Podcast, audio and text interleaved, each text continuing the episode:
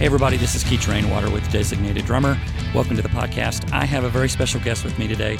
He has played with, oh my gosh, I can't even, he's a drummer. He's played with so many people. I can't even, Blake Shelton, Don Henley, Joe Bonamassa, Billy Gibbons, Bob Seger, Luke Bryan, Dixie Chicks. I mean, it just goes on and on and on and on. Greg Morrow, welcome to the podcast. Thank you, Keach. I appreciate being here, man. Yeah, man, this is you have just. I mean, you're one of those guys that, you know, when you talk about drummers, uh, it, it's your name will be thrown around a little bit, but you're really kind of under the radar. But you played on so much stuff. But when someone says Greg Morrow, uh, you know, it's just like you're one of those behind the scenes guys. You know, It's- yeah, it's like a dog looking at a hammer. Who? What? Who? What?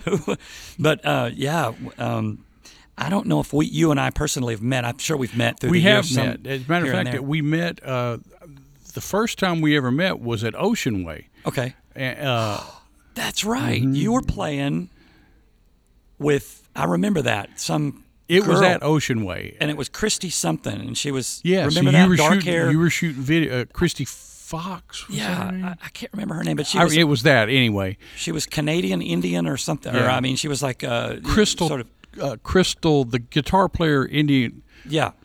Yes. I remember. so, I can't remember her last name. Oh, please forgive me, Crystal. Yeah.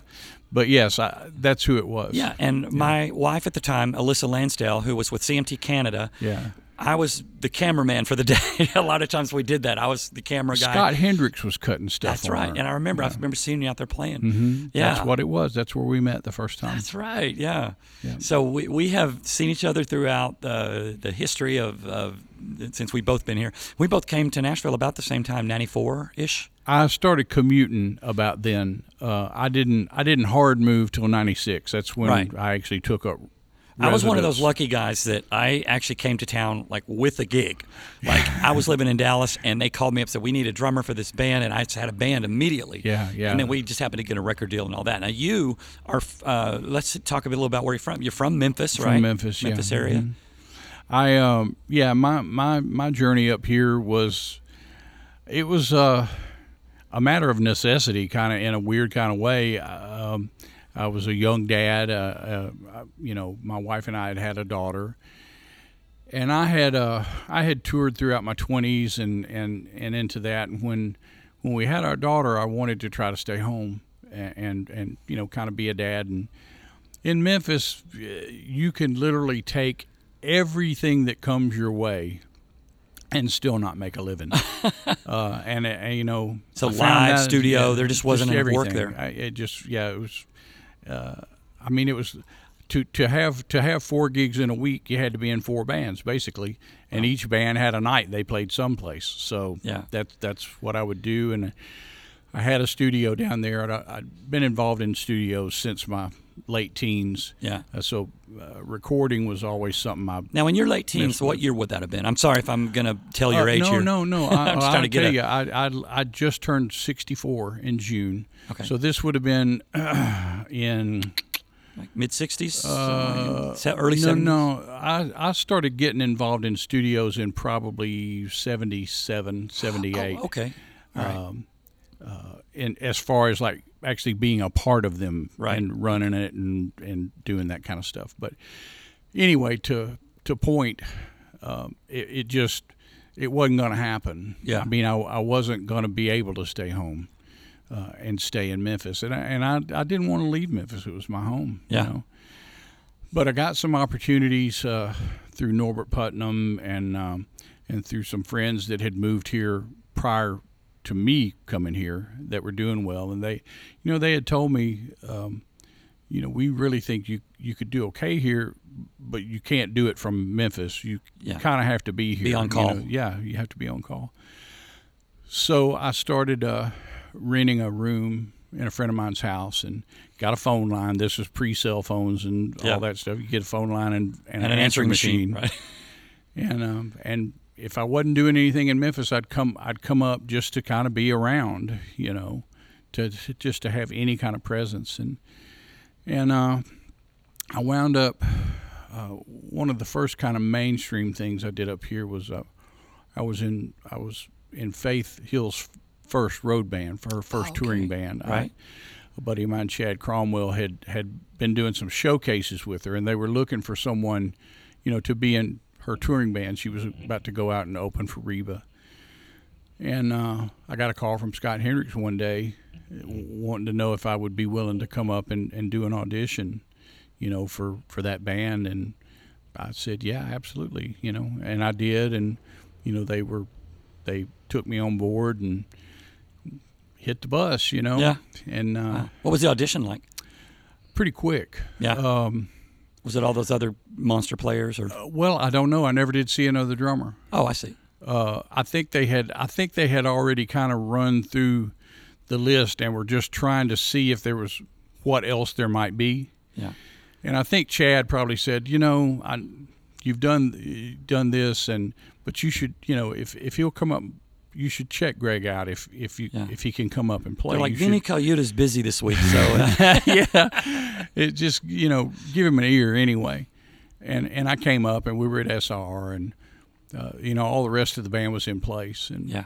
and i just you know came up and Her first road band, and that would have been in the mid '90s, though. Right? yeah Wouldn't it was Right it when was you probably first- 94 or 5 maybe yeah, their first album was just coming out and i think we played piece of my heart and maybe one other thing and and they said oh okay so can you know can you start now and i'm like well sure yeah you you're know. like, let me check my schedule. Yes, I can. Wow, And- that was quick. That was quick. but Oh, I still didn't, you know, live here. right, So whenever there was bus call, if I was in Memphis, I had to leave in time to make bus call. three hour there. drive. You know, yeah, Yeah.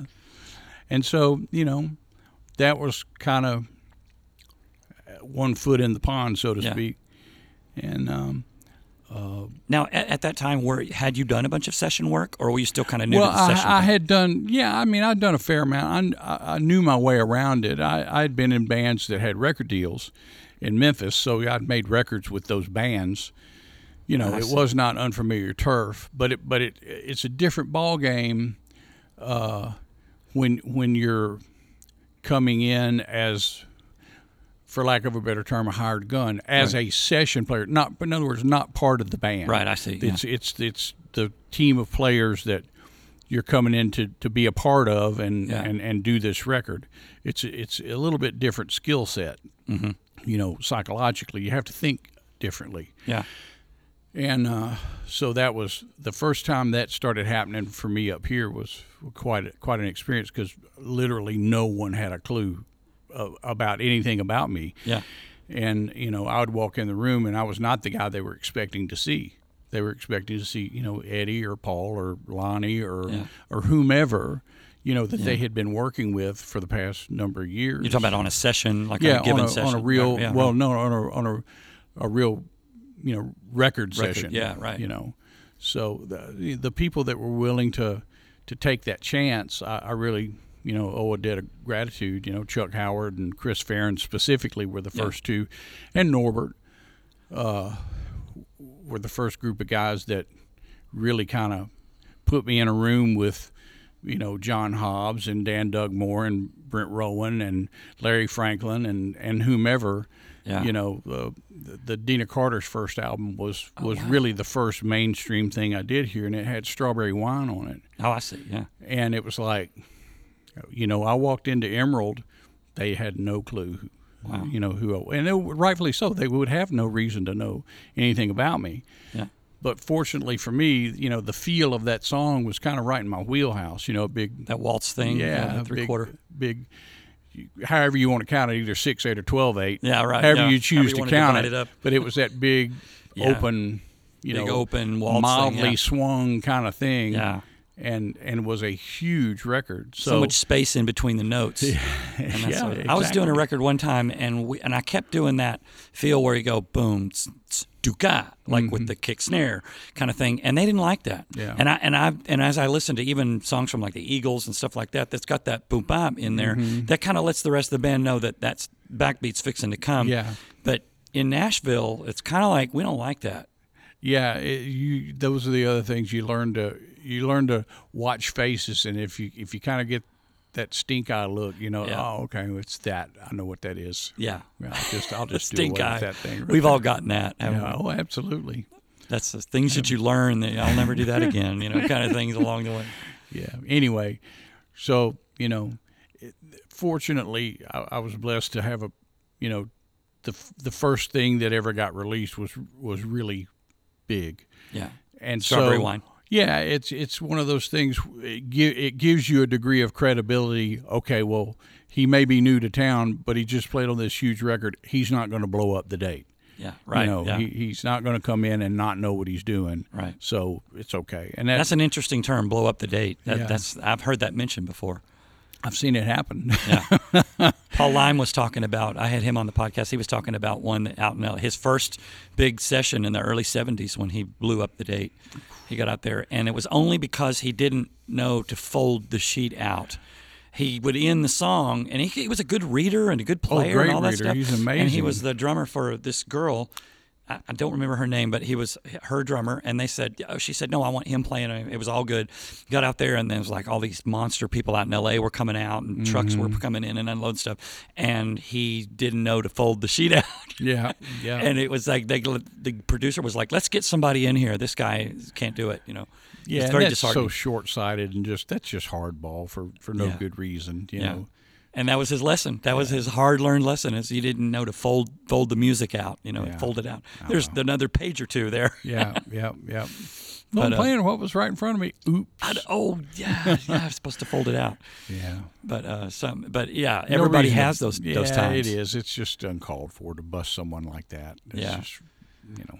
But that that guy, you know, that they just play hardball out there. You know, They do. out there. Those- Well, once again, it, it could have been because you know he was in a chair that's normally somebody else's, and and you know he wasn't going to get a break. You Yeah. know they they it, the other guys who we're used to seeing, and so Yeah. you know they're going to ride herd over him. And Yeah, I always wondered when Dan Huff, when we first started, you know, when I was, we are working with Dan Huff, and he would mention to me, he said, "Well, you're in the hot seat." So, and I kind of, it's the first time I'd heard it put that way before, and I, now I know why. You know, well, yeah, because if they don't have you, they don't have anything to build on. right, that's right. You know You're in the that hot the, seat. the drummers, it's expected for us to get our parts really right and really quick because they need that extra time for everybody else to do and do and redo and redo and re. You know what Yeah. I mean? It's and for years and years, you couldn't punch drums. Now you can now, but Yeah. but back then, well, with it was tape, tough to punch a whole kit. You yeah, could, yeah, to punch the whole kit. You you were the one musician of the whole lot of them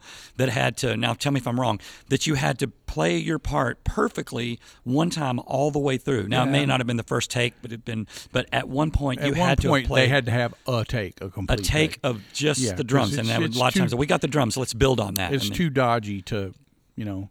yeah, Uh, the advent of you had mentioned clicks. The advent of cutting with a click made that somewhat better Yeah. because at that point, i- if you did mess up, you could actually just back up about three or four bars and start the song from that point Yeah. and finish it. And because it was cut to a click and in time, the front half was going to match the back half Yeah. tempo wise, then you could just join them. absolutely. You yeah. know, And a good engineer would know, looking at Pro Tools, would know where those breaks are. Okay, we're going to come in right here.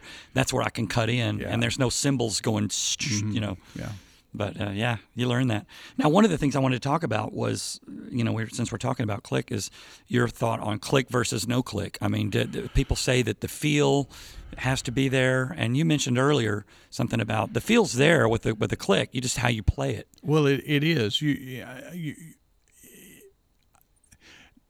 playing with a click does not necessarily constitute uh, robotic performance. You know, you're still it's it's just a point of reference, really Yeah, and and you can still float around it within it what whatever uh, you can still let the music have have air yeah, I I don't mind it either way as far as cutting to a click or cutting without um, mainly because I, I generally write my own clicks when I'm in a because little I, drum I- machine or something. yeah, I, I use an MPC 2000 and and I'll write it like a percussion part where Yeah. it, uh, see it's like I'm playing with a percussionist, you know, but that's the click track. Yeah, right. You know, so it, at least it sounds like music rather and it's, than you it's know, quantized, right? Like you, clink, yeah. clink, clink, rather than that. you know, at least it sounds like a piece of music that you're playing to. Yeah. And that, that makes it much more palatable to me. And sometimes producers will actually use that in the track if it's a cool loop or Oh, I've, something. I've heard I've heard my click tracks on numerous records 'Cause they And go that's ahead and okay. burn that to the Mhm, track and then sure, they'll have it. absolutely, yeah, absolutely. I know Paul Lyme uh, does that, did that, and does that for a long. He, It wasn't an MPC, but it was another piece of gear that he would use in a little cat pad, and he would always lay that that first thing before any. He would look at the chart while everybody else is kind of getting coffee and stuff, and he would lay down Mm-hmm. this little loop kind of thing and, and play to that. And sometimes they'd use it. Same bag. Yeah, right. Very cool. And so uh, it really is how you play around that that click, you know, and how you how you yourself a drummer, how you lay that groove down the pocket. Yeah, it is. It is. You know, aggressive stuff you're going to lean forward, and Yeah. sensitive stuff you may lean a little further back, and you know, it's it's still you're still interpreting it. Yeah. You know, I. The main thing is, it's just don't. You just really can't co- cop an absolutist attitude about either of them. Yeah. you know, of course, you know, so many great records have been done without clicks and without Yeah. this, that. But yeah, the, you know, you look at some of those session logs and there'll be 30 takes of something, Right. you Yeah. know. And uh, so you don't Yeah. really, you're not really afforded that luxury a lot these days Yeah. of, of just So- playing it until it's the way And you want it. Nashville's known for get it done, get this album finished in a week and Mm-hmm. Yeah. we could start selling it, you know, next month. Yeah, yeah, yeah. Expediency is economy. yeah, and that's what that's what you're in the hot seat for, right? They Pretty got you much, because you can nail it through. And I'm Paul Lyme was saying one time that uh, that, you know, a good drummer, you got to keep that thing going. I mean, you can't you can't ask questions and stop and and let, can I do that again? You got to keep that that capital you're on top of it. Yeah, you really do. You you're kind of in charge of pacing in in that regard. Yeah. You know. to not slow things down and, Mm-hmm. and keep it moving and that kind of thing. Yeah. Yeah. Um, one of the things I wanted to compliment you about that uh, that I was talk about feel and talk about groove and stuff like that was on wide open spaces. Oh yeah. Mm-hmm. and you played on that. Ever since I first heard that song and the drums on that, and that was in like uh, the mid '90s, wasn't it? '97, no, it was late '90s. It was probably it was probably eight, nine. '98 or nine. Yeah. Yeah. When I first heard that, I, w- you know, it's almost like the rest of the band's kind of playing the straight feel, and when you come in, you you you're swinging that thing, it's man. a I little mean, it's swung, almost yeah. like you're saying, you know, especially. To, now you you play through the first uh, the intro and stuff, and then you stop, and then you come back in halfway through the sec the first verse Mm-hmm. with this "Ba-chicka-ba-chicka," and it has this crazy swing to it, and it's almost like you. Now tell me if I'm wrong. It's almost like you saying, "Come on, guys, let's swing this thing." Well, I'm just saying, I'm putting it here. Y'all do what you want to do. Yeah. Really. I mean, there are Did you very. Hmm? consciously do that?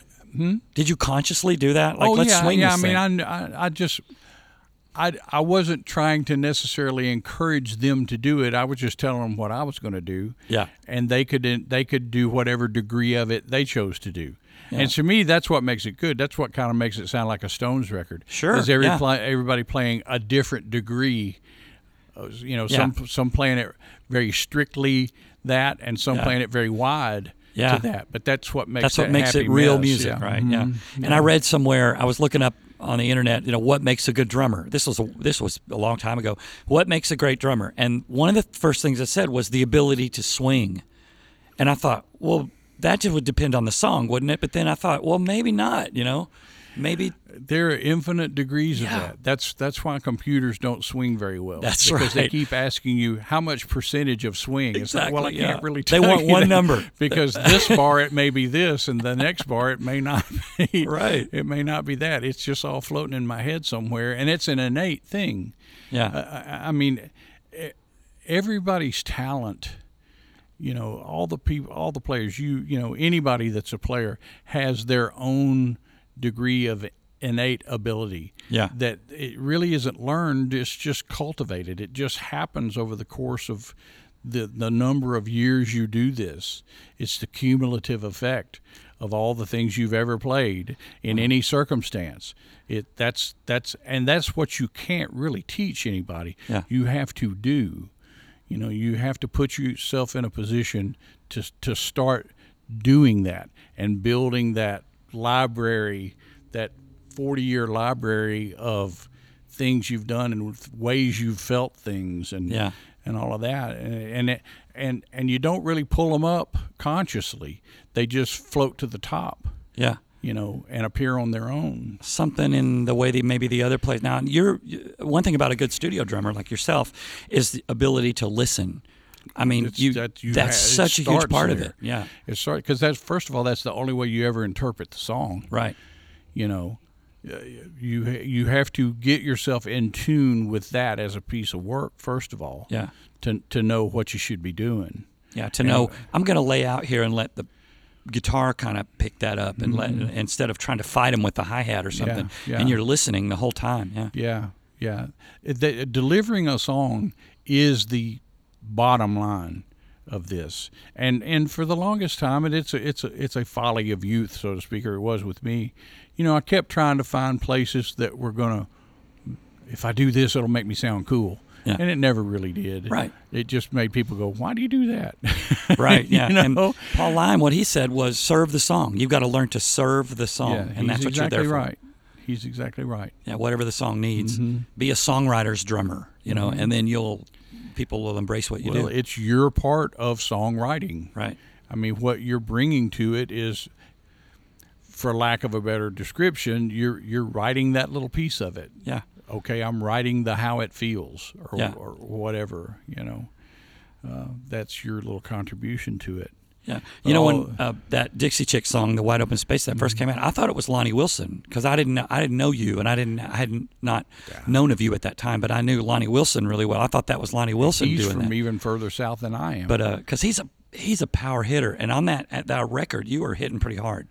On it seemed it sounded like Well, on wide open. you know, I just hit uh, I hit the drums to where they sound good to me. Yeah. uh, because drums are like any you can absolutely play drums too hard. Yeah. You beat the sound out of them just like you beat the sound out of an acoustic guitar and it bends sharp all the time if Yeah. you play it too hard or anything, any instrument. You just have to kind of find your touch Yeah. on your instrument. And you were doing like you were hitting the rim. You were rim shotting that thing. I, on that yeah, record, pretty if I much remember rim right. shot is is that's just how I learned to Yeah. play. Uh, I don't know if that's the Al Jackson influence or what, but yeah, everything's a rim shot pretty Yeah. much. Uh, Yeah, even that- that- even even the fat snare drums still have rim. Yeah, involved you in it. still. It's because They that's sound just- better that way somehow. I've just whatever. It's just kind of how I learned. You know. Yeah. Nowadays, it seems like a lot of the snares are going to that big fat poofy, uh, transparent.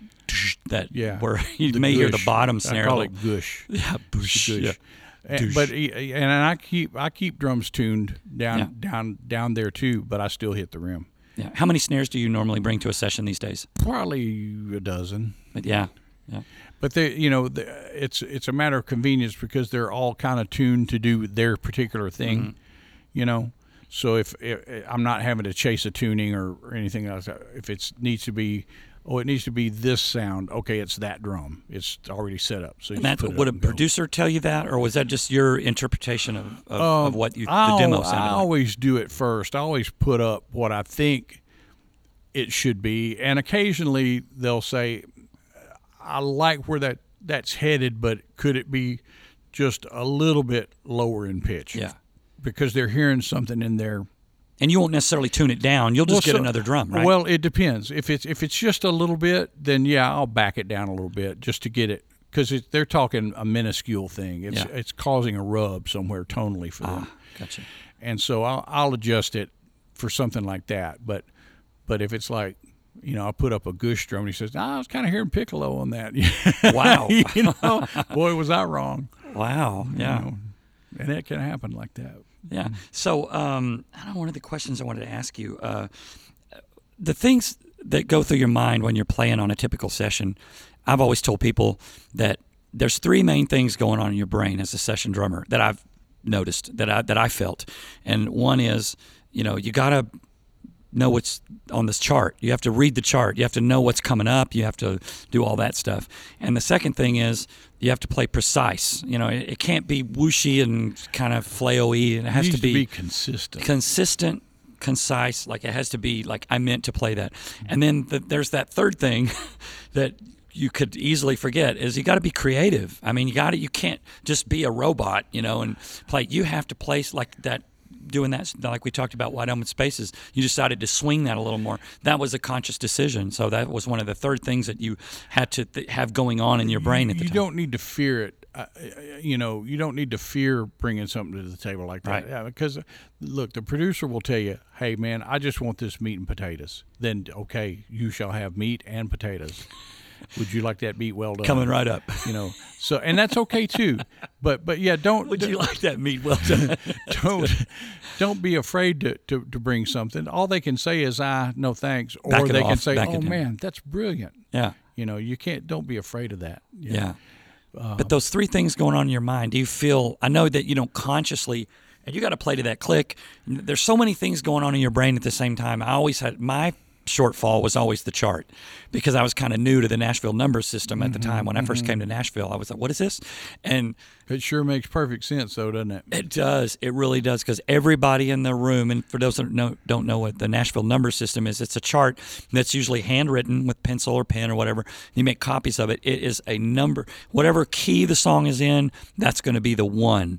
And it just uh, it- it's it's everybody in the the drummer, the bass player, the keyboard player, the singer, everybody can look at that one chart and read it and know what to do. You Yeah. know, and it, the rest is kind of open. Yeah, yeah. yeah, It, it, it's it's mainly song structure, Right. Is what it's dictating. And if there if there's what we would call a gang lick that involves figure. everybody, It's they'll written out. notate that. They'll notate that above where it's supposed to happen. Like if the whole band's going to go ba da da do do do do do like that, mm-hmm. then that'll be written out. Everything else is like it's all good, you know. yeah, it's it's it's a very cursory guide to what you're going to play. Yeah. But yeah, it's good to know not just okay, I'm looking at numbers, but kind of know what the numbers are. It's good to to be able to talk sense to the other guys, you know, the guitar players and keyboard players and all that stuff. So you know, you know, you're all kind of talking in the same terms. You know, kind of know what it means. You know, Yeah. Oh, the six minor, or blah blah blah blah blah. You know, know know what you're talking about when you Yeah. know those. And and for me, I spent a lot of time uh, when I came here, I kind of couch play guitar a little bit, but Yeah. but you know I'd take charts and and learn and and play them, you know, and get a feel for it. So you know now when I'm looking at a chart, uh, you know, uh, not to brag, but I can I, you know I can even say, hey, that's not really what that is. That's a three over five sharp or Right, I see. whatever. You know, it's, it's not really what's on the paper. Oh yeah, it's just, you know. And Yeah. so I don't know, whatever. But it's good to know what you're talking about. Yeah, and So the you can talk mood the, sense. there's there could be a mood in a chord that, Yeah. Mm-hmm. that you may in the drums you may kind of have to uh, inflect. yeah, it's just good to be able to talk the same terms. Everybody on the floor talking the same terms about what Yeah. what's going on is good. And that's another thing that I wanted to talk about a little bit the the language. Uh, there's a whole language of that I had to learn from the very beginning of studio musicians. They'll mention like a Batman or a football or a diamond and all Mm-hmm. this stuff that it's everybody knows. Everybody like of your caliber, you know what they're talking about. But Yeah. if if you brought a stranger in there that doesn't know anything about music, what are they talking about? Yeah, well, there's a meet and three, which is the end on beat three, doom, doom, doom. You know, that's Oh, your right. ending like that. And a Batman is dump, Dun. bum, Yeah. You know, and- Batman. yeah, it's Batman. So, yeah, there's all those little linguistic, you know, things that You just know. You Yeah, and you yeah. you pick them up quick. It's they're they're not. It's not like they're hard or anything. And, and you guys in Nashville, you session cats, you've all played together on so many different things. You've at at any given session, you've probably played with those same musicians on uh, so many other things. Y'all have mentioned those things before, and you know their language, you know each guy, and Mm-hmm. that kind of thing. yeah, That is really cool. everybody everybody has their own little like John Willis. uh, he's He's a little guitar bit player. contrarian on on purpose. I love He- him to what death. now? But he when he writes a chart, he never notates anything verse, chorus, bridge. He it's it's like one line. Two lines, three lines, squiggly line. Oh, yeah. Those are his indicators as to what the sections are. It's like, and- and so you have to, once you've worked with John a few times, you know, okay, the one line is a verse, one line indicates a verse, two lines a chorus, you know, squiggly lines the bridge or the solo or the. Wow. he That's- never he has his own. He never yeah he never labels them verse chorus or anything like that. It's funny. Wow. Now, uh, I had read somewhere or heard that you had gotten into mix you, as a mixing engineer. You'd gotten into engineering, and well, you've been that a just- mixing engineer. I So- would never claim to be an engineer ever, and and and uh, that really just uh, was spawned f- just from early years back in Memphis, just being involved in studios. You know, I I spent some time you know on that side of the glass and behind the engineering jingles and stuff like that, and mixing. You know, I I mean, for what it's worth, yeah, I m- I may have a handful of mixed credits and stuff like that, but I, I would never claim. Uh, I can I can get stuff on tape Yeah. pretty pretty well, but I would never claim to to, to be an engineer. There's too too many great engineers, th- most of which I stole everything I know from. but uh, and these days, man, mixing, especially with the advent of Atmos and, and all that stuff, you're going to be mixing 150 channels. I, I don't even want to. That's a lot of work. I just, you know, I want to get the song the way I want to get the parts down, what I want, and I want to hand it to somebody and say, hey, make this sound good. You know, I, I, I couldn't do it these days. It's not, it's not, uh, what about producing? Have you have you had a hand in Um, producing before? I've done a handful of things. Yeah. Do you enjoy that? I, I really enjoy helping someone uh, find their vision for, for their song. Yeah. I, I think that's very fulfilling. Um, you know, helping them achieve what they're hoping to get out of this song. Yeah. You know, uh, once again, I don't claim to be a producer. That so much of that happens on the studio floor anyway. Right, on a yeah, session, that's true. You know, the the the band guys will just suggest, hey, can we cut this in half, or should this be doubled, or blah blah. All of that is technically producing Right, yeah. but but it's just what happens it's just a skill set you learn by doing it you know how, how to how to make the picture focus better Yeah. more concise and, I've uh, always noticed that that uh, there's a lot of input from uh, session guys, Mm-hmm. just uh, even from like a fiddle player or a steel player or something like that. If they have an idea, and the producers, a good producer will sit back and let that happen. absolutely They will, they will just they will cast a song and let those actors, let's say, yeah that's exactly be- why you yeah, hire that team it's what they're going to bring to the table you know and then you're just kind of you're just kind of keeping the bigger picture in focus you know as they as all these snapshots start falling out Yeah. you know you're just focusing the camera so to speak Yeah. as a producer but uh, I, I do like I- i like that involvement Yeah. i really do not that i've done just a whole great lot of it but i have done some things i'm proud of Have you worked with Dan Huff before? As uh, Dan Huff producing? oh yeah Yeah, he's Mm-hmm. amazing. I mean, that, I, it's it's you know when he was producing us, just to sit back there and he's playing guitar. He's producing from the guitar chair, so he's actually playing too. And then I while would Oh, he's listening to nine other things happen. Exactly. Yeah. And then it, you- we would run through it one time, and he would say, "Hey, Keach, uh, that kick pattern you were playing, you played a little bit different on the verse, on the second verse, than you did the first verse. Keep the kick pattern straight." And I'm thinking, like, "How does he hear it? How does he? He's playing and hearing everything else, and he he is. remembers that." Yeah. Well, he's that caliber of a musician. Yeah. You know, and his dad was an amazing uh, orchestrator and scorer, and Yeah. you know he he comes by it honest, as they say. Yeah. Yeah, that was cool. He's really great. So I wanted to go back. Uh, I think I read somewhere that you did you work at a music store, drum store in Oh, Memphis yeah, I or sure something? and you did, of, did, were you a drummer before that, or did you- that oh sort yeah, of get you uh, into? drumming. Drumming has been God's constant for my life. right. I I I started playing drums when I was I don't know four or five years old. Wow. You know, with those little paper and tin dime store drum sets. I had and some of those, Beat yeah. the stuffings out of You them. beat They the last paper. about two days. Yeah. And I think I got my first actual wooden re- real drum set. uh, I think I was maybe six or seven. Wow. And uh, but it uh, it's my only marketable skill, and, and I'm very grateful for it. If I didn't have it, if it, if I hadn't been blessed with it from birth, and I I, I do really believe that.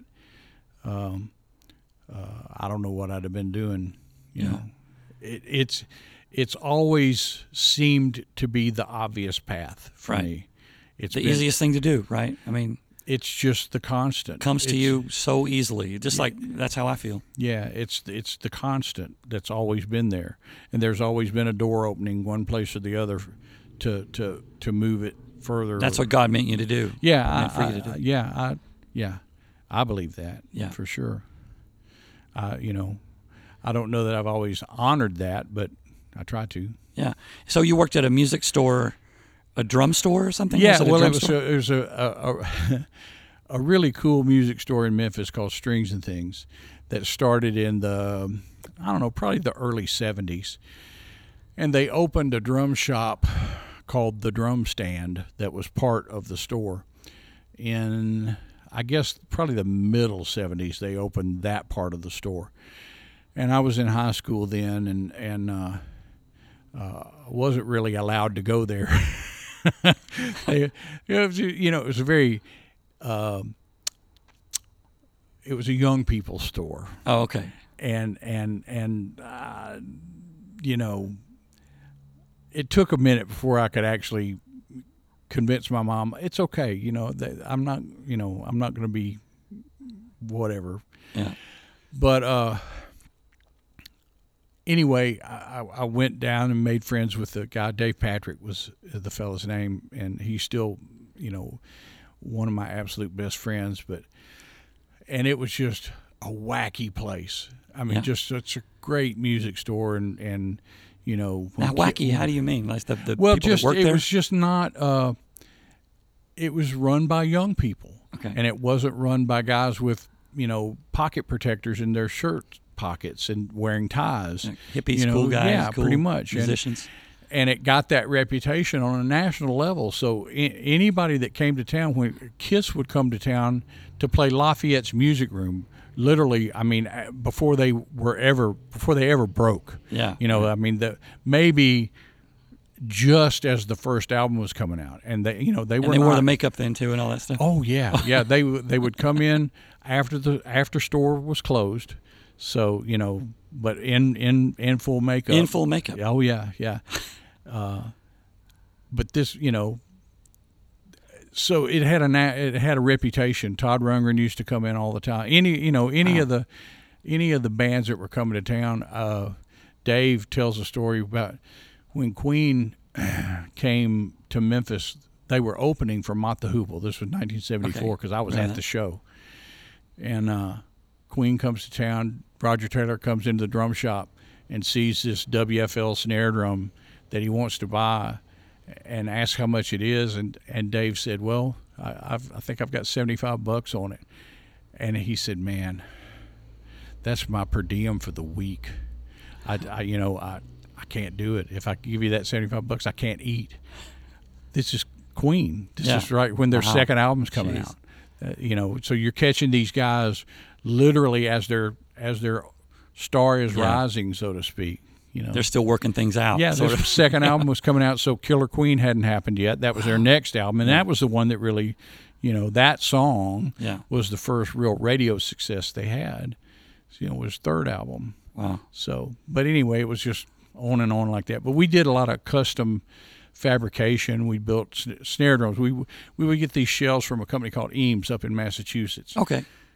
and uh, And you could specify maple, They were whatever. you know, birch. birch. They were all birch, but they were 15 ply. They were very thick snare drums, and uh, and we we would build these snare drums. And we did a couple for Dennis Elliott from Foreigner. So you had to do the bearing edge and all that stuff on the snare, or or or Uh, No, that we was that would- already cut? The bearing edge was cut, but we'd have to put the snare beds in gotcha. Yeah. and and uh, do all the drilling for lugs and strainers and all that stuff. So we would do that and custom paint them if they like. Dennis wanted his white, so we had. so you had to drill the lugs and everything. You had Oh, to drill. yeah. Mm-hmm. How did you have a template that you went by, or no. really? Well, I mean, I made a template. Oh, I see. I, I literally got a piece of poster board and a compass. You know, and Wrap did it the around. math and That's a figured out, 14 inch okay, snare yeah, and- four, here's a fourteen eight. Here's a fourteen ten. Ah, you know, right. you gotta got to do the pie slices too. Right. But we did a couple for Larry London with uh, the we did his O'Sherry the drum he played on O'Sherry. was Really? Oh, one of ours. yeah, Wow. I've always loved that snare. yeah. It was a four inch Eames. Wow. Sure was.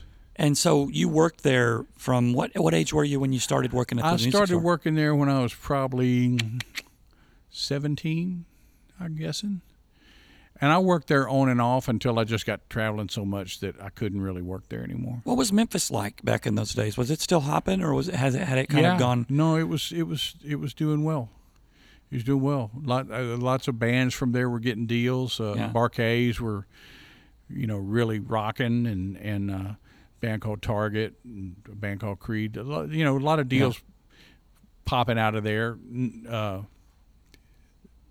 a lot of gigs. You know. Yeah, So. but it, it was only in the uh, maybe '80s is when you said you just couldn't make a living there. It was after uh, actually. I toured most of the '80s with a band called DeGarmo and Key, uh, as a contemporary Christian band, one of the kind of originators of that whole genre. right. Okay. uh, It was a really good band. I really enjoyed it. Learned a lot. yeah, toured with them, and then right in 1988, I left that band and and uh, and did a, a 18 month kind of worldwide tour with with Amy Grant.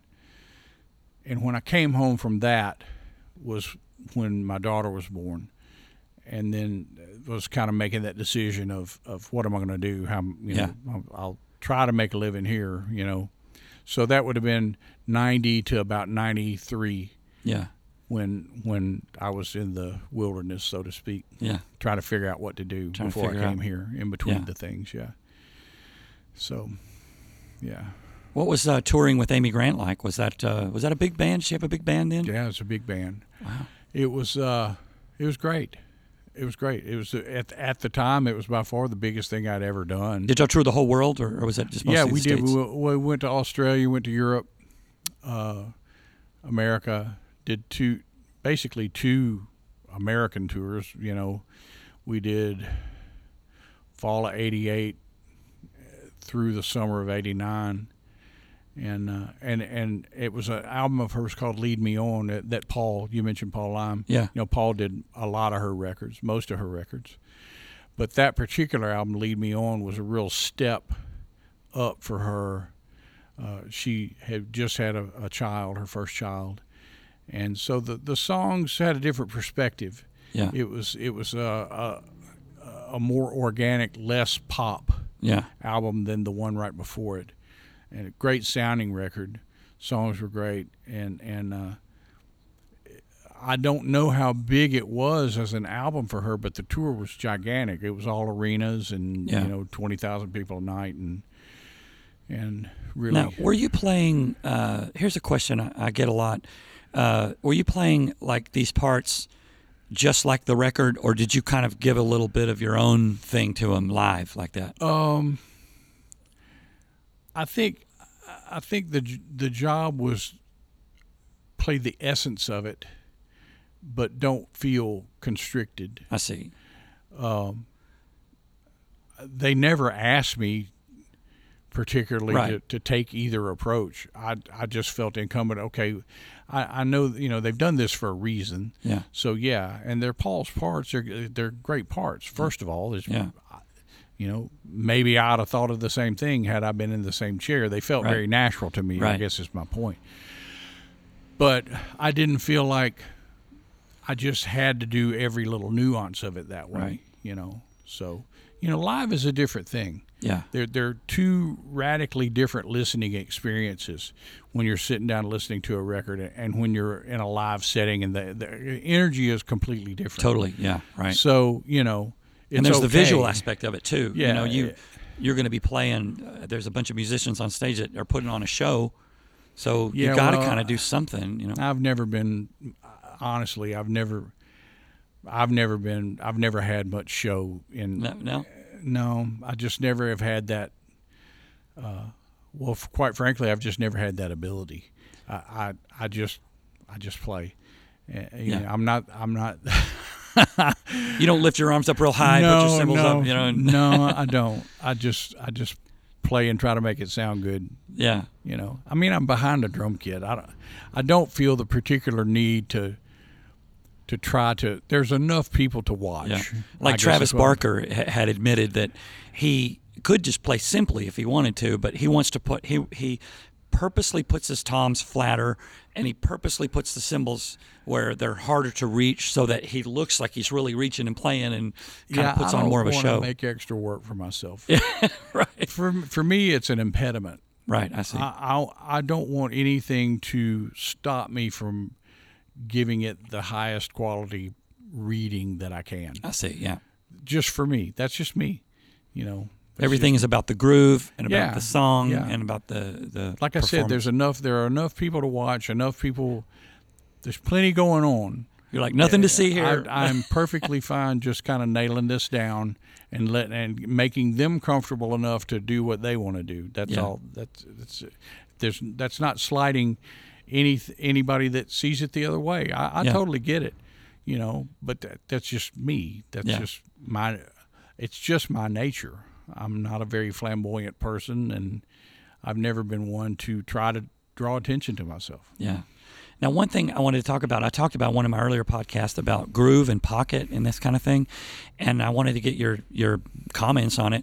Is um, one of the things that I have, you know, researched and I've I tend to agree with is that the a groove is by almost by definition is a feel is a rhythm and I feel the rhythm that makes the band feel good that makes them feel like in their gut that they belong there you know you're creating a, a, a groove for them to fit into Yeah. and to make them feel comfortable and feel like playing with it and uh, that, I- it- that's a great wouldn't definition. you say that yeah, absolutely. Yeah, you enjoy that part of being a session drummer is Well, getting that pocket session or live or anything that that is what I perceive my job to be is to yeah be foundationally s- sound and supportive. You know, yeah and there's some drummers got to that build it on something. Yeah, I've heard some comments that our guitar player Michael would say that he went and saw a show like Steely Dan or something like that, and the drummer was constantly playing sort of on top of everything, like too much on top, to where it didn't feel right. You know, he said it just felt like he was sort of rushing the whole time, and in- in a way, I almost feel like the drummer needs to kind of almost lay back a little bit to make everybody feel relaxed. Really, what it is is you have to communicate with everybody you're playing with and come to terms on where that is. Right. you all have to kind of agree that this is where it is. Yeah. And and once again, that's that innate thing we talked about.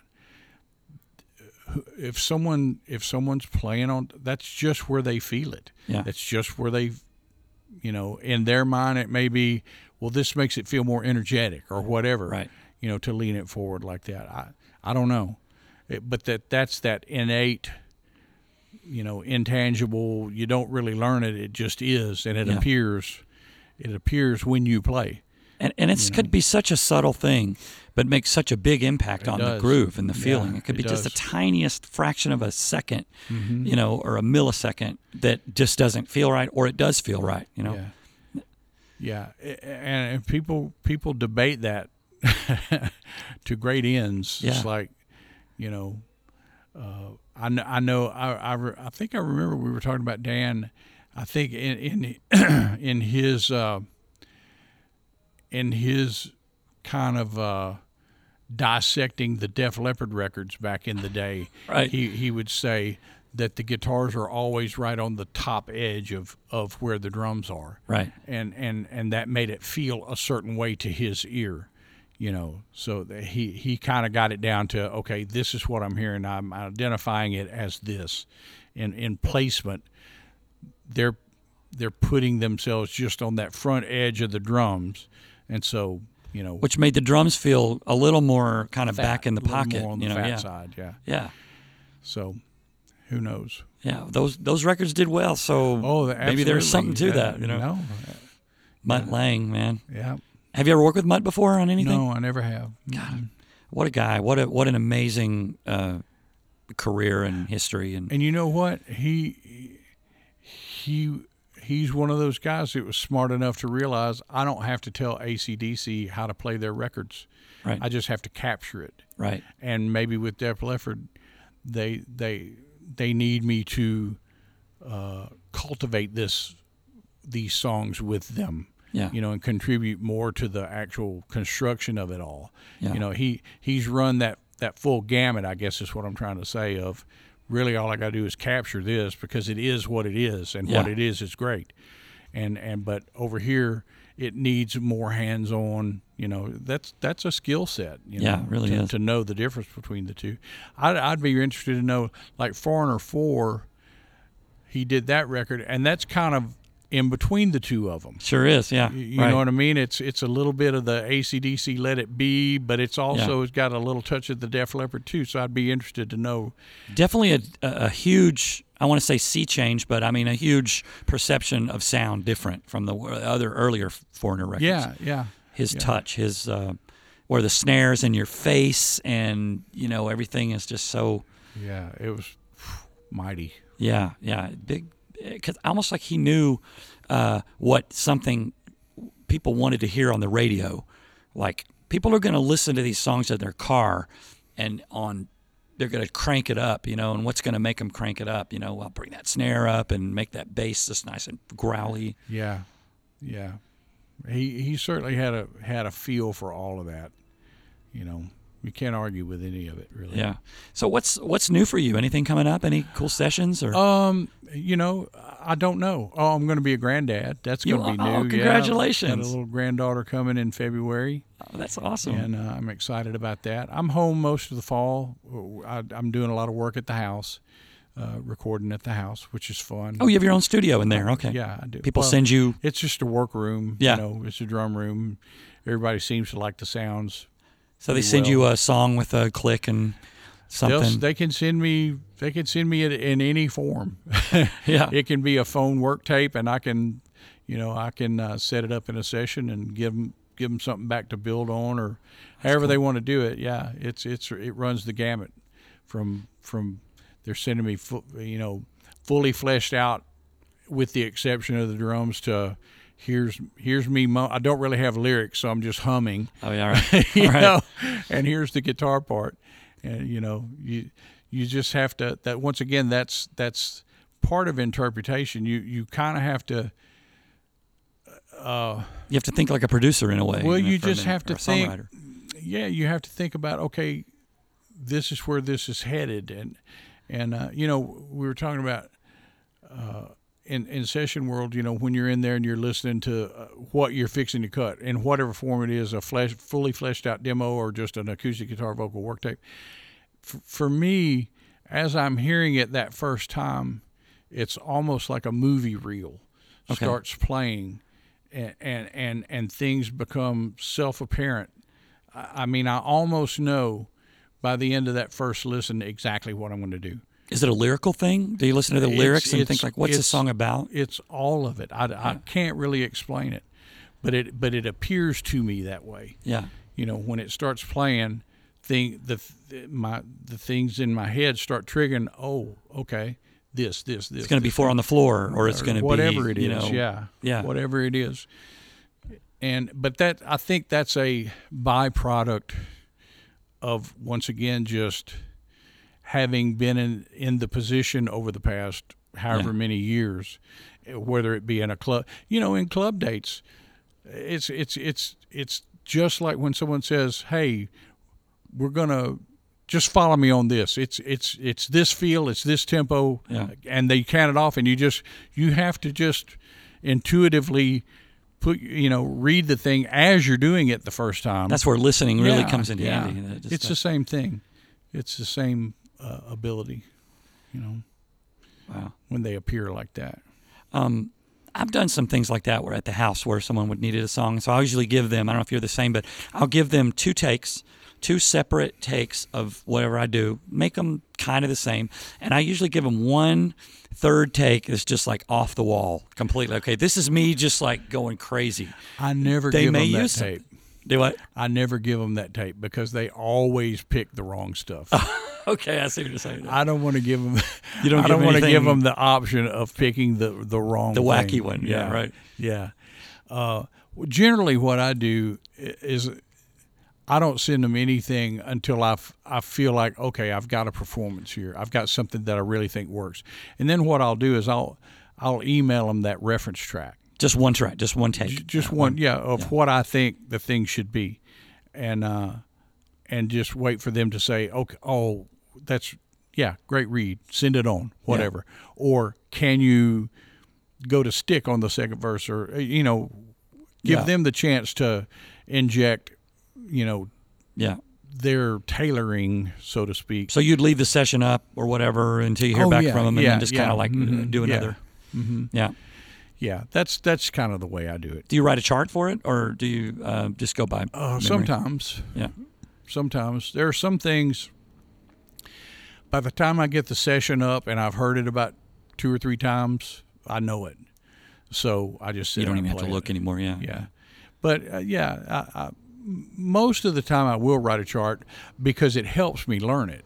If Yeah. I'm if I'm listening to it and writing it down, by the time I've got it written down, I don't have to look at the chart I just wrote. Because you, you remember the chart in your head. Yeah. I, I've done that before. You visually remember the chart as you're playing it. It you're helps, seeing. it helps me learn it yeah. to, to to write it like that. Do you teach much? Do you do any teaching? Oh, the only teaching I've ever really done was just buddies of mine that did teach in Memphis couldn't make a lesson one time, and they'd ask me to come. Hey, can you come sit with this guy and go over his stuff with him? And I don't I know that I have that skill set. I, I, Or patience? I well, I, I think I have. I think I have patience, but I'd ra- I'd rather just I'd rather talk and play records and yeah. look, you can play. You know, you're a drummer. You can play. You you already can play. I don't know that I can show you anything on a kit that's going to necessarily make you a better player, but we can talk about some things. Talk and about I what can- they need to practice I on, can show maybe, or you something like that. Some examples of things that I thought you know that molded kind of me stylistically. Because I, I don't know that I'm a very technical player, Yeah. so to speak. Um, I don't know. Teaching has it's always been. It's not something I've ever felt I had a skill set for. Yeah. Really, honestly, I've never really done uh, clinics or anything like that. Because, like I said, everybody in the room can play. You already can play. Yeah. You know you can. Why So here's not? a question: Are you going to teach your grandson or granddaughter, whoever, Granddaughter. how to play how to play drums? you know, I'll show her the money beat. Boom, bop, boom, boom, bop, Yeah. boom, bop, boom, boom, bop. You can play any song with that. You know, just do that. You can Yeah. start there, and then figure out what you need from there. Show I you heard the- you play recently. I was looking you up on uh, YouTube, and I heard you playing. It was something in Memphis, and you started playing "Superstition," that that that groove, and it was like spot on, man. Oh, it my was like it gosh. was like da da ka doo, tss, da I wonder what it tss, tss, was. da, tss, da. and it was a guy that was sitting next to you at the kit, and you said, "Well, there's always you know," and you. You started playing that, you know, that recognizable. Oh, that was thing. it? Uh, was it that? Uh, the Memphis Drum Shop thing. I think so. Yeah. it might Yeah, have been, yeah. Oh, that was so. And I mean, I was watching your hands playing, and I was just like, "Wow, that's like exactly it!" Like, that's- and that was Stevie Wonder that played that stuff. oh, yeah, I know. I know it was Stevie Wonder. Yeah, Uh, that was. I was scared to death that day. Oh, really? Well, it's just you know, that's your peer group. That's your hometown. Oh, right. Yeah. that's you know you just don't want to embarrass yourself yeah. But that wa- that was such a pleasure to watch you watch you play that, and I was just like, "Dude, man, he's right on that." Oh, well, I mean, that's thank you. exactly it. i appreciate it Yeah. i i mean i don't know it's just in there Everybody's got to know kind of yeah that beat anyway, you know. it's a great And one. if you ever notice that song, uh, the original recording of Superstition, it's like starts out with that beat, and by the end of the song, I remember I had it in my car one time, and somehow I had it on repeat one It's song. sped way up It speeds way up, and then at the end of the song, it's like da da da, and it sort of fades out, and then it started over again. It was like tut tut tut tut. tut. Yeah. I was like, what is this song? yeah well honky tonk women's the same It's way same way, yeah. Yeah. But here's the funny part: nobody ever, ever, not one time said no one ever that song's no good. It speeds up, or Yeah, that's not a good. ever, It's no. terrible. well that's like would you, so you know in in the in the day of every vocal being per- perfectly in tune would you have tuned ray charles Right. Exactly. Yeah. No. or otis redding Oh. yeah. or any you know or elvis Yeah. you know I you mean, had to come on. have that natural talent, you know, back Yeah. then. It was easy to discern between who's the real deal and who isn't. You know, was you know the bottom line in all of this is it's it's all subjective It's all a matter of personal taste. None of it's wrong. Yeah. You like what you like. It's all. It's okay. Yeah. It's okay. There is no best. There is no Yeah. worst. You know. There just is what- it's, it's what there is. all relative, and and so you know respect respect anybody that that's that's able to get out here and do what you have to do to to have a career in this business Yeah. because you are a lone wolf. Mhm. I mean, really, you know, in in what I do, I am I am on my own, Mister, Yeah. and and and you know, that's Nobody okay. can be Greg Morrow. Well, no, I'm just I'm not saying that. I'm just saying I have I have no one to rely on but me Yeah. for being marketable and hireable and you know a- and and and usable in a in a in a situation.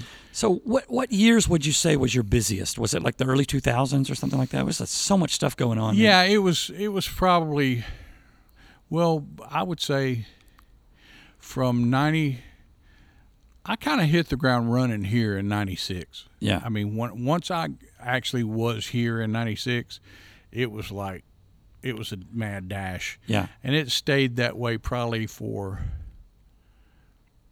oh till probably for a good 15 years of of that level of Yeah. of you know a- and and maybe as much as 20 maybe as as far out as 2016 Wow. you know and then I, once my daughter got out of college or actually once she got out of high school Yeah. I, I started traveling some more i could travel again and, and enjoyed it and traveled with trisha yearwood and, and amy and whomever you know Yeah.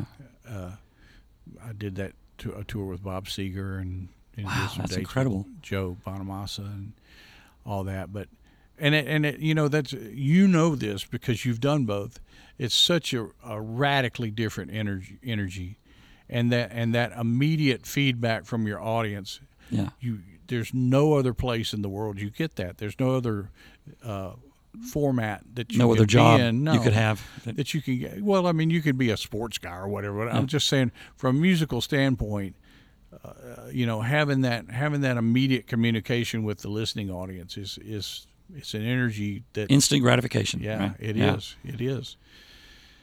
It's great. Yeah. I know I'll leave I'll leave our audience with another thing. I know I've said this before on my podcast, but I wanted to get your feeling on it. Um, they say that amateurs work to get it right and pros work to never get it wrong. would you say that would you would you say I that that think is it's true? a fair assessment. yeah. I think that's a fair Like assessment. you hear Steve yeah. Gadd play, you don't hear him mess up. It, it's just that he does, but he covers it so well that it's like he was intentional. You know what I mean? Yeah. It's like you get to that point. And I feel like you're at that point. You know, you've Well, been doing it so uh, long. You're very gracious. I appreciate that. Uh, I, I yeah, you know, the old joke is once is a mistake, twice is a part. That's I've heard that before. That's right. But you know, it does. uh, It that you know, once it happens, that's pa- past history. You Yeah. know, you can't fret about it or beat yourself up. You just Just gotta- keep on going. No one's going to remember. Yeah. No one's going to know. If they man. do, that's their problem. It's been so great talking to you and thanks for coming to sit in front of me and talk to me and Man, I, I'm I'm Take time out of your day. Honored to be here. Thrilled thrilled to do it with yeah, you. we got to teach these young people. We got to get these people up and l- to learn what we learned the hard way, right? Well, they just they, once again, it's like you, we were talking off mic early. This is you learn by doing. You you you really can't necessarily go to school and get.